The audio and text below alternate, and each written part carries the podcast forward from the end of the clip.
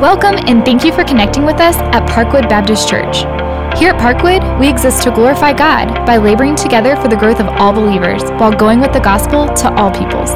You can find more information about our church at parkwoodonline.org. By visiting our website, you will be able to learn more about Parkwood and our mission.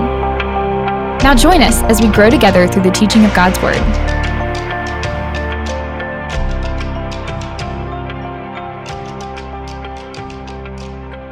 So, Second Corinthians chapter 12, uh, verses 1 through 10 is our text. If for some reason you were not able to get a ballot, uh, you can get one at the info desk after the service is over. I invite you, if you would, to stand as I read the word of the Lord. I must go on boasting. There is, though there is nothing to be gained by it, I will go on to visions and revelations of the Lord. I know a man in Christ who 14 years ago was caught up to the third heaven, whether in the body or out of the body, I do not know. God knows. And I know that this man was caught up into paradise, whether in the body or out of the body, I do not know. God knows. And he heard things that cannot be told, which man may not utter. On behalf of this man, I will boast. But on my behalf, I will not boast, except of my weakness, though if I should wish to boast, I would not be a fool, for I would be speaking the truth, but I refrain from it so that no one may think more of me than he sees or hears from me. So, to keep me from becoming conceited, because of the surpassing greatness of the revelations, a thorn was given me in the flesh, a messenger of Satan to harass me, to keep me from becoming conceited. Three times I pleaded with the Lord about this, that it should leave me. But he said to me, My grace is sufficient for you, for my power is made perfect in weakness. Therefore, I will boast all the more gladly of my weaknesses, so that the power of Christ may rest upon me. For the sake of Christ, then, I am content with my weaknesses, insults, hardships, persecutions, and calamities. For when I'm weak, then I am strong. Let's pray. Lord, we need your help. I confess the weakness of every one of us in this room. And one of the weaknesses that we share at this point in time is that we think we are more powerful than we are. So confront us in thinking more of ourselves. Confront us from pushing away from the very things this text preaches and teaches and calls us to embrace your holy word. We pray this in Christ's name. Amen. You can be seated. Started high school in the ninth grade. The day I started high school, I was five foot four inches tall and weighed a crushing 100 pounds. It was a menace to be dealt with. Uh, from midway, from midway in my freshman year, or excuse me, from the beginning of my sophomore year to the beginning of my junior year, I grew 12 inches. 12 inches. And gained 25 pounds. My dad wouldn't let me play football because he's afraid I would cut somebody. In the midst of all of that, a neighbor um, whom I'd known growing up befriended me even more closely. Now, we could not be any more opposite. His name was Grant Pitts. You can Google him. Don't do it right now. Uh, Grant uh, was massive. He was so massive that in high school, he held the teenage world record at that point in time for the bench press. He could bench press over 500 pounds, and this was completely natural.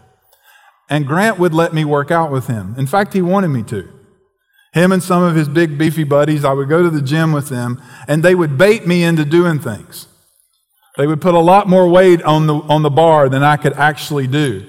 And they would help me get it off the bench and it would descend fairly quickly to my chest, and then it would lay there for a while until Grant would reach down. And it wasn't like I was pushing it up, and he put his finger down. Like if you've ever been around weightlifting, you know, it's just somebody just got to touch the bar sometimes, and it comes up. No, no, he had to grab the bar and pick it up and put it back on the rack.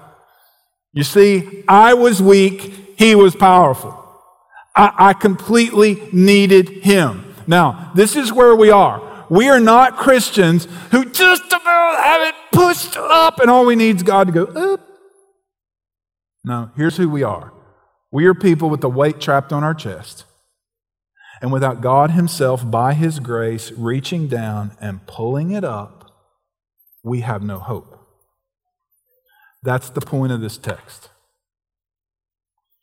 That the Lord's powerful provision of sufficient grace is made perfect in weakness. Paul in chapter 11 flowed through this litany of weaknesses, this litany of difficulty that he's experienced as a follower of Christ and as a minister of the gospel. He concludes with the story of being let down in Damascus through the window, this first display of weakness, and now he's about to turn to his greatest display of weakness. And the way he makes the turn can mess up some of you in your mind, and you get focused on the very thing he doesn't want you to focus on. You say, What do you mean? I'll help you.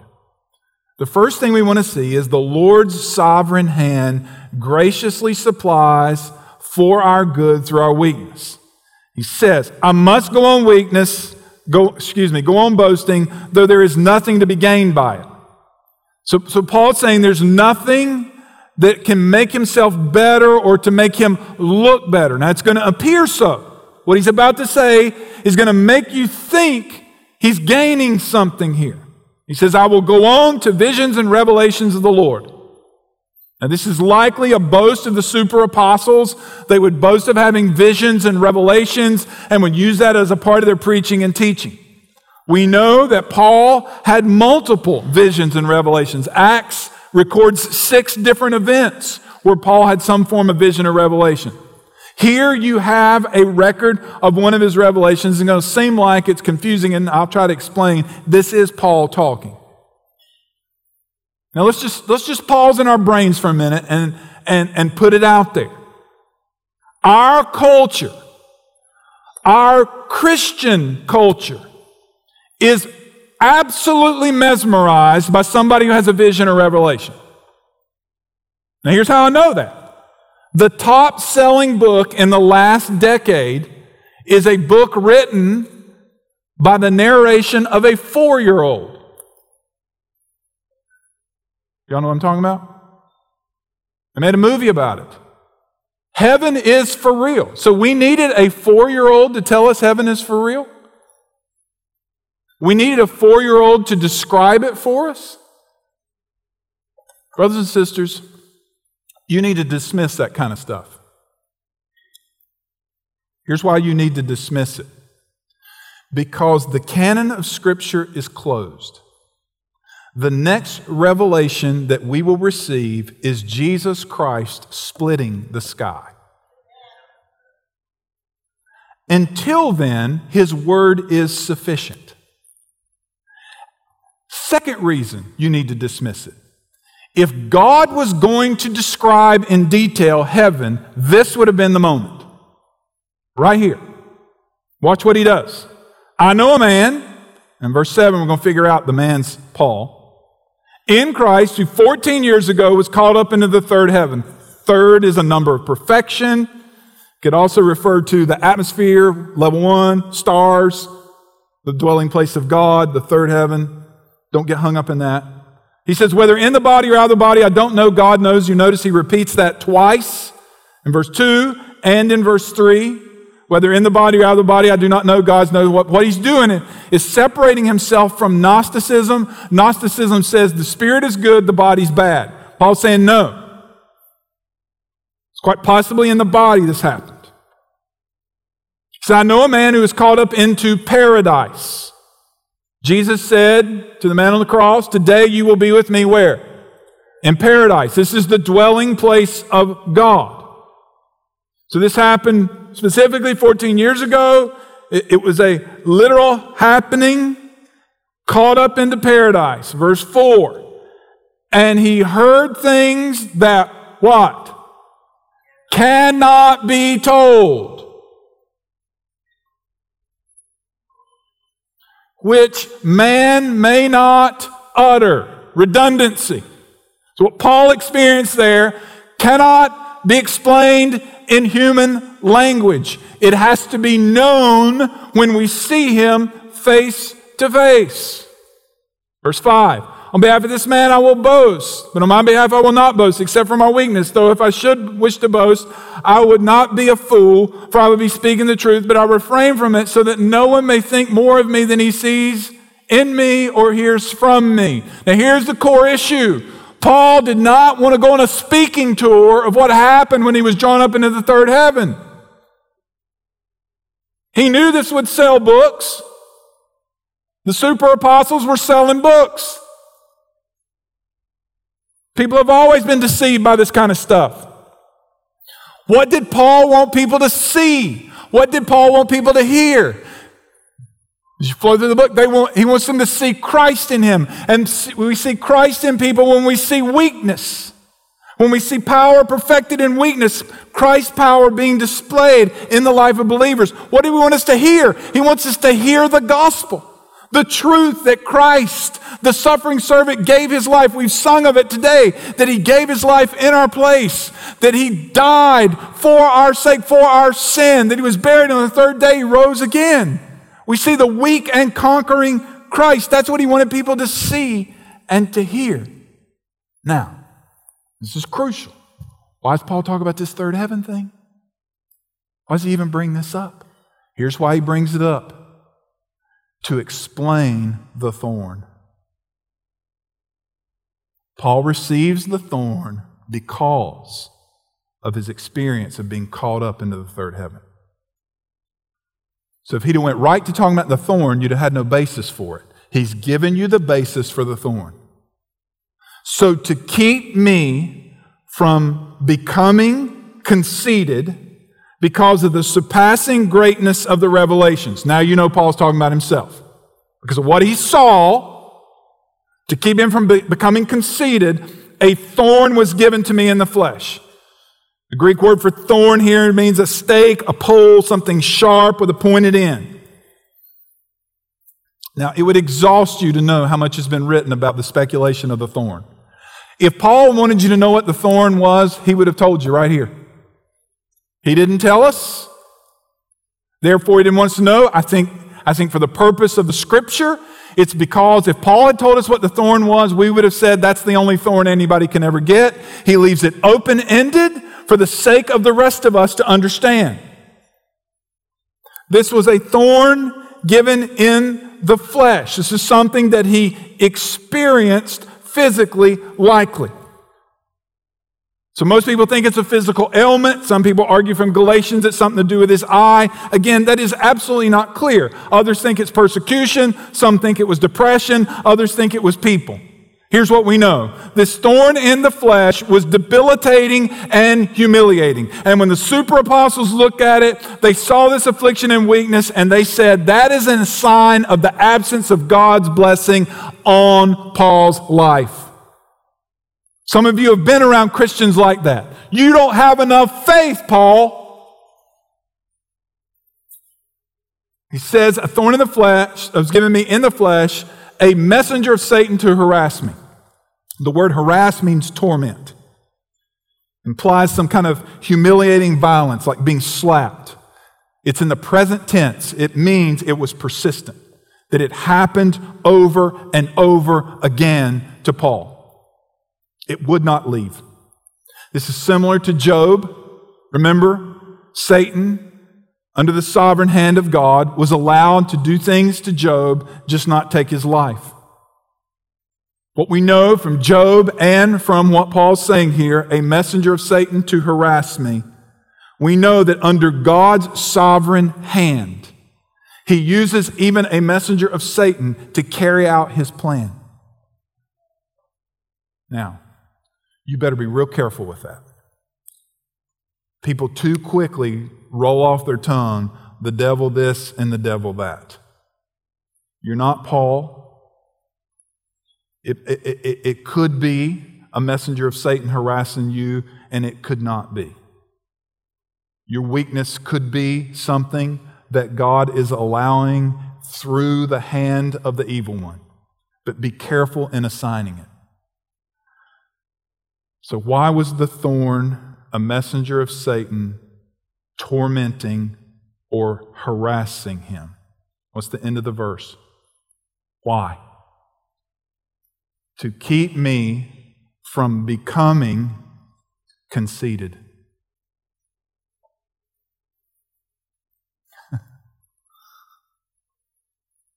Nobody in here struggles with your pride, do you? I'm the only one. So I'll just talk about myself with Paul.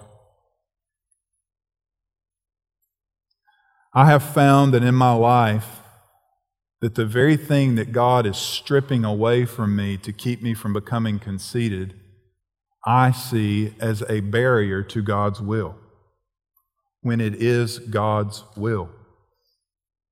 You know why it's God's will? Because God is opposed to the proud. Opposed. It's not that he's not in favor, he is in opposition to the proud. But he gives grace to who? The humble. So, how does humility come? I'm quoting James 4. Humble yourselves before the Lord, and he will exalt you. The verse prior to that. Be wretched, mourn, and weep. Let your laughter be turned to mourning and your joy to gloom. How does God humble people? God humbles people through difficulty and weakness. At least that's how God's humbled me. So I want you to ask yourself a couple questions as we move into the second point. Where is God humbling me? Or where do I need to be humbled? Or where am I exalting myself?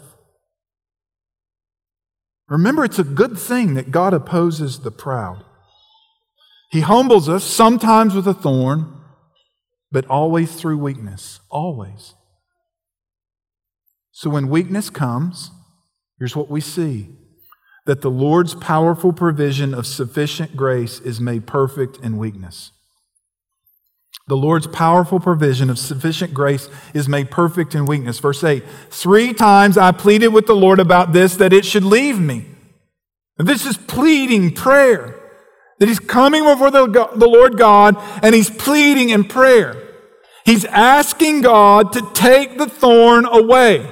He asked him three times. Now, this parallels the prayer of Jesus in the garden that if it be your will, let this cup pass from me. So that's the core issue in the prayer. Lord, is it your will? If it's your will, remove this. Why three times? That's not absolutely clear. I, I don't know that that's a formula because there are other scripture that talk about the persistent widow. Here, here's what is clear God's answer to Paul was no. No.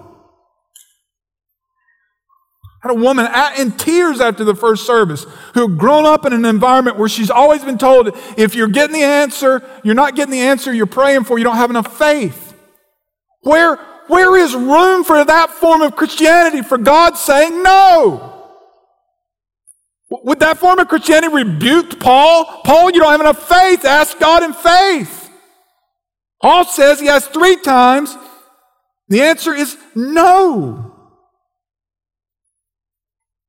So many times, so many times. I'm not trying to rebuke you, I'm trying to be pastoral and compassionate with you. But so many times in pastoral ministry, I've had angry Christians say to me, The Lord never answered my prayer. Yes, He did. Yes, He did particularly when you're talking about some past event that can't be undone, like death or something that's happened, losing a job or whatever. God didn't answer my prayer. Yes, He did. The answer was no. There's got to be room in your theology for no. Because until you understand the no, you're never going to understand the rest of this text. God's answer was no, because here's what God wanted Paul to know My grace is sufficient for you. You don't need what you're asking for. What you need is me. You need my grace, that which is unmerited. The same grace that saves you, which you did not earn and deserve, becomes what is absolutely necessary to sustain you through your life. My power is made perfect in weakness. God's power is made perfect. It is on full display in weakness. Remember, he said this in chapter 4, verse 7. For we have this treasure in jars of clay, fragile people. We have this treasure in jars of clay. Why? Why does God put the treasure of the gospel in fragile people? To show the surpassing power belongs to God and not to us. Belongs to God and not to us. This power is perfected in weakness, dependent on the grace of God. Why? Or what's the result? Therefore, Paul says, I will boast all the more gladly of my weaknesses, so that the power of Christ may rest upon me. Paul's saying, I'm going to embrace and I'm going to boast I'm, and, and, and gladly in my weaknesses because I want the power of Christ. Here's what he literally says I want the power of Christ to tabernacle on me. I want Christ to dwell on me. He writes in 1 Corinthians, We are fools for Christ's sake, but you are wise in Christ. We are weak, but you are strong. You are held in honor, but we in disrepute. Paul's saying, Y'all have invented Corinthians, you've invented another form of Christianity. This form of Christianity says everybody who's a Christian is wise, powerful, and should be held in honor. And he says that's not Christianity at all. Here's what Christianity looks like it's people who are held in disrepute, who are weak, and they're fools in terms of the world's view. So, as fools for Christ, we embrace weakness for the sake of Christ. Here's where this is going. This is the culmination, verse 10. For the sake of Christ. Then I am content with my weaknesses, insults, hardships, persecutions, and calamities. For when I am weak, then I am strong. I'm quoting. None is too weak for the service to Christ, but many are too strong to be used by him. It is because the Lord will have all the glory that He uses those who are acutely aware of their weaknesses. They know it. They know they're, they're not making excuses. They know their weakness is a means for the power of God to tabernacle on us. The self sufficient will remain strangers to the power of God's grace, which is only manifested in conscious weakness. So here's my question to you Are you aware of your weaknesses? Are you aware? And let me go a step further. Here's, here's really my big question today. So what? Am I content with my weaknesses for the sake of Christ? Am I content with them? Is it, is it my glory that I'm, I'm, I'm concerned with or His glory? Is it my mission or His mission? Is it my sake or is it for the sake of Christ? Again, I'm quoting, there's no value in the endurance of hardships and indignities in themselves. There's no virtue in suffering. I, I, don't want you to misconstrue this sermon at all. There's no virtue in suffering. Everything turns on this phrase for the sake of Christ. Only a fanatic would find contentment in self inflicted suffering and miseries. But a Christian, a follower of Jesus will find special contentment in suffering that is endured for the sake of Christ. Why is that? Because when we are emptied of ourselves, we are filled with Christ. I want you to go to Philippians chapter 4, the most abused verse in all of modern Christendom.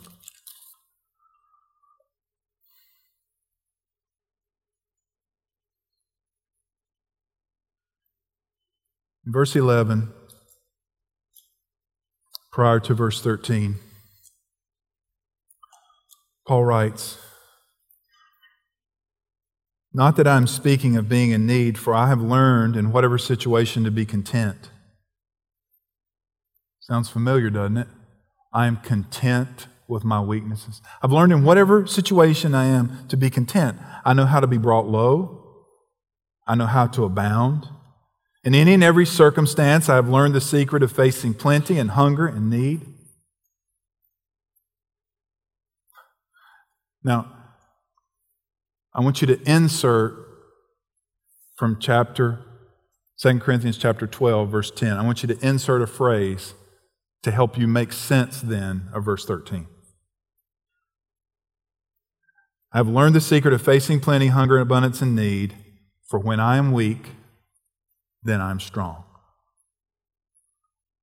I can do all things through Christ who strengthens me. It's in that weakness that I understand. That's where the strength's coming from. And that strength is by God's grace. I don't earn it, I don't deserve it, but He gives it to me to strengthen me. So I just want to think about weaknesses for a minute. Let me just define a weakness it's something that's beyond your control. It could be physical. I'm, I'm not belittling here taking care of yourself, okay? I, I don't think a Christian should play willy nilly with their health, okay? But I know a lady 25 years ago, she was one of the first health nuts I'd ever met who lectured me all the time about what I ate, what I fed the youth group, all that. She was the healthiest person I ever met, and she contracted a cancer that ravaged and killed her in three months. She never ate anything bad. There are things physically that are going to happen to all of you that are beyond your control. There's nothing you're going to be able to do about it. You're not going to be able to stop it. There's some of you have emotional weaknesses. Now, we all struggle with our emotions, but some of you struggle with depression. It's a, it's a, real chemical thing that's happening to you. Here's one of the things I've found great comfort in. If I study Christians of the past, so many of them struggle with depression. Some of you are, are, are struggling with loss. Someone in your life whom you've lost through through death, or maybe they've left, or whatever. Some of you are struggling with rejection. People reject you, there's nothing you can do about it. Some of you are struggling with difficult people, period.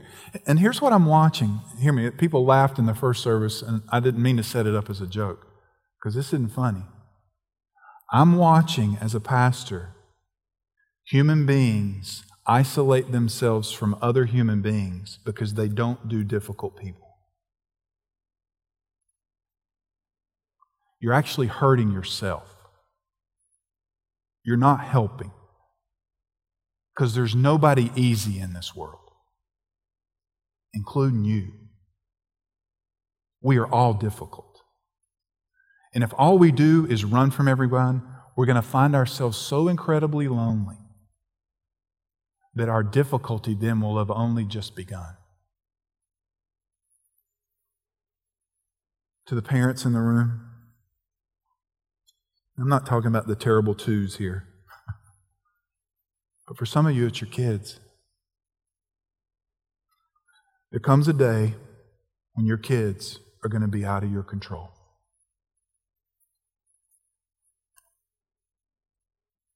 And they're going to make choices and decisions. You can't decide your life's over because they didn't make the choices and decisions you wanted them to make. So, what you're saying, preacher? What I'm saying is weakness comes in so many different ways that we've got to look at those things and say, in that, in that weakness, that when I am weak, He is strong that Christ in me, that Christ in me then makes himself known. Let, let, let, me illustrate. There's a preacher, his name was John Stott. Um, he preached and wrote extensively in the latter part of the 20th century. Early in his ministry, he's from England, he went to Australia to preach a series of messages trying to reach college age students. He had been there for days, and the, and the Lord was moving. The night prior to his last sermon, he got a phone call from London that his father had died. And he had a decision to make. Do I get on a plane tomorrow morning and fly back to be with my family, or do I stay?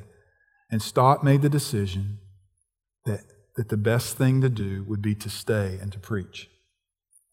He woke up the next morning and his voice was gone. He can only talk in a whisper as a result of all the sermons he preached. But the decision was made that that night he would preach. By the way, Stott was never married. He lost his father. He couldn't talk. And he stood that night, and in a whisper and a monotone, he preached the gospel. And the Spirit of God fell. And dozens, dozens were converted.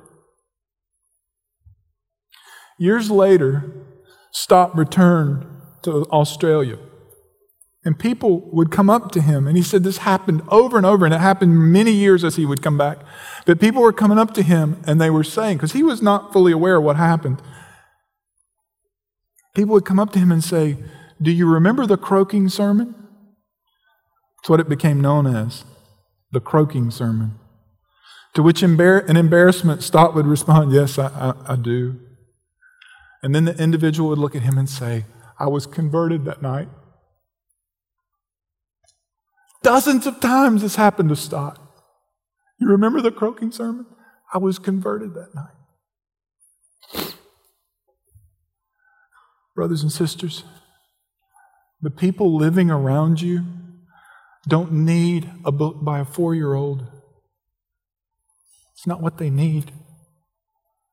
What they need to see is that in the midst of real life, they need to see Christ in you. And when they see Christ in you, Peter says they're going to ask you, What is that? What is that? I believe this. One of the reasons that Christians are so rarely asked about their faith is because the Christian faith now looks like the world. It's powerful, it's individualistic, it's conquering, People are always going to be drawn, drawn to Christ in the midst of weakness. Here's what this pastor can say and this man The people that have marked my life are not powerful people. The people that have marked my life are people who walked through great weakness and suffering and trusted Jesus and spoke his truth to me. That's who we're to be. This is Paul's point that Christ's sake is what's at stake here. That his power is perfected in our weakness. How do we know this? Because God himself became flesh and tabernacled among us. And we beheld his glory, full of grace and truth. He suffered and died in our place. He gave himself to full weakness on full display. And that's who he calls us to be people who embrace weakness as he did. Let's pray. Lord, I know, I know that this is countercultural, it's counterintuitive, and for some it's upsetting to hear. But Lord, I pray for my brothers and sisters in this room that you would make yourself clear to them and that they would embrace and that they would be content with their weakness and that for the sake of Christ. Lord, help us. Help us all to proceed by faith and to embrace who we are and what we have been given in Christ. And it is all by your grace, which is enough. It is enough. So take this song now and may this be a groaning prayer in this room among those who have gathered that we express our need for you.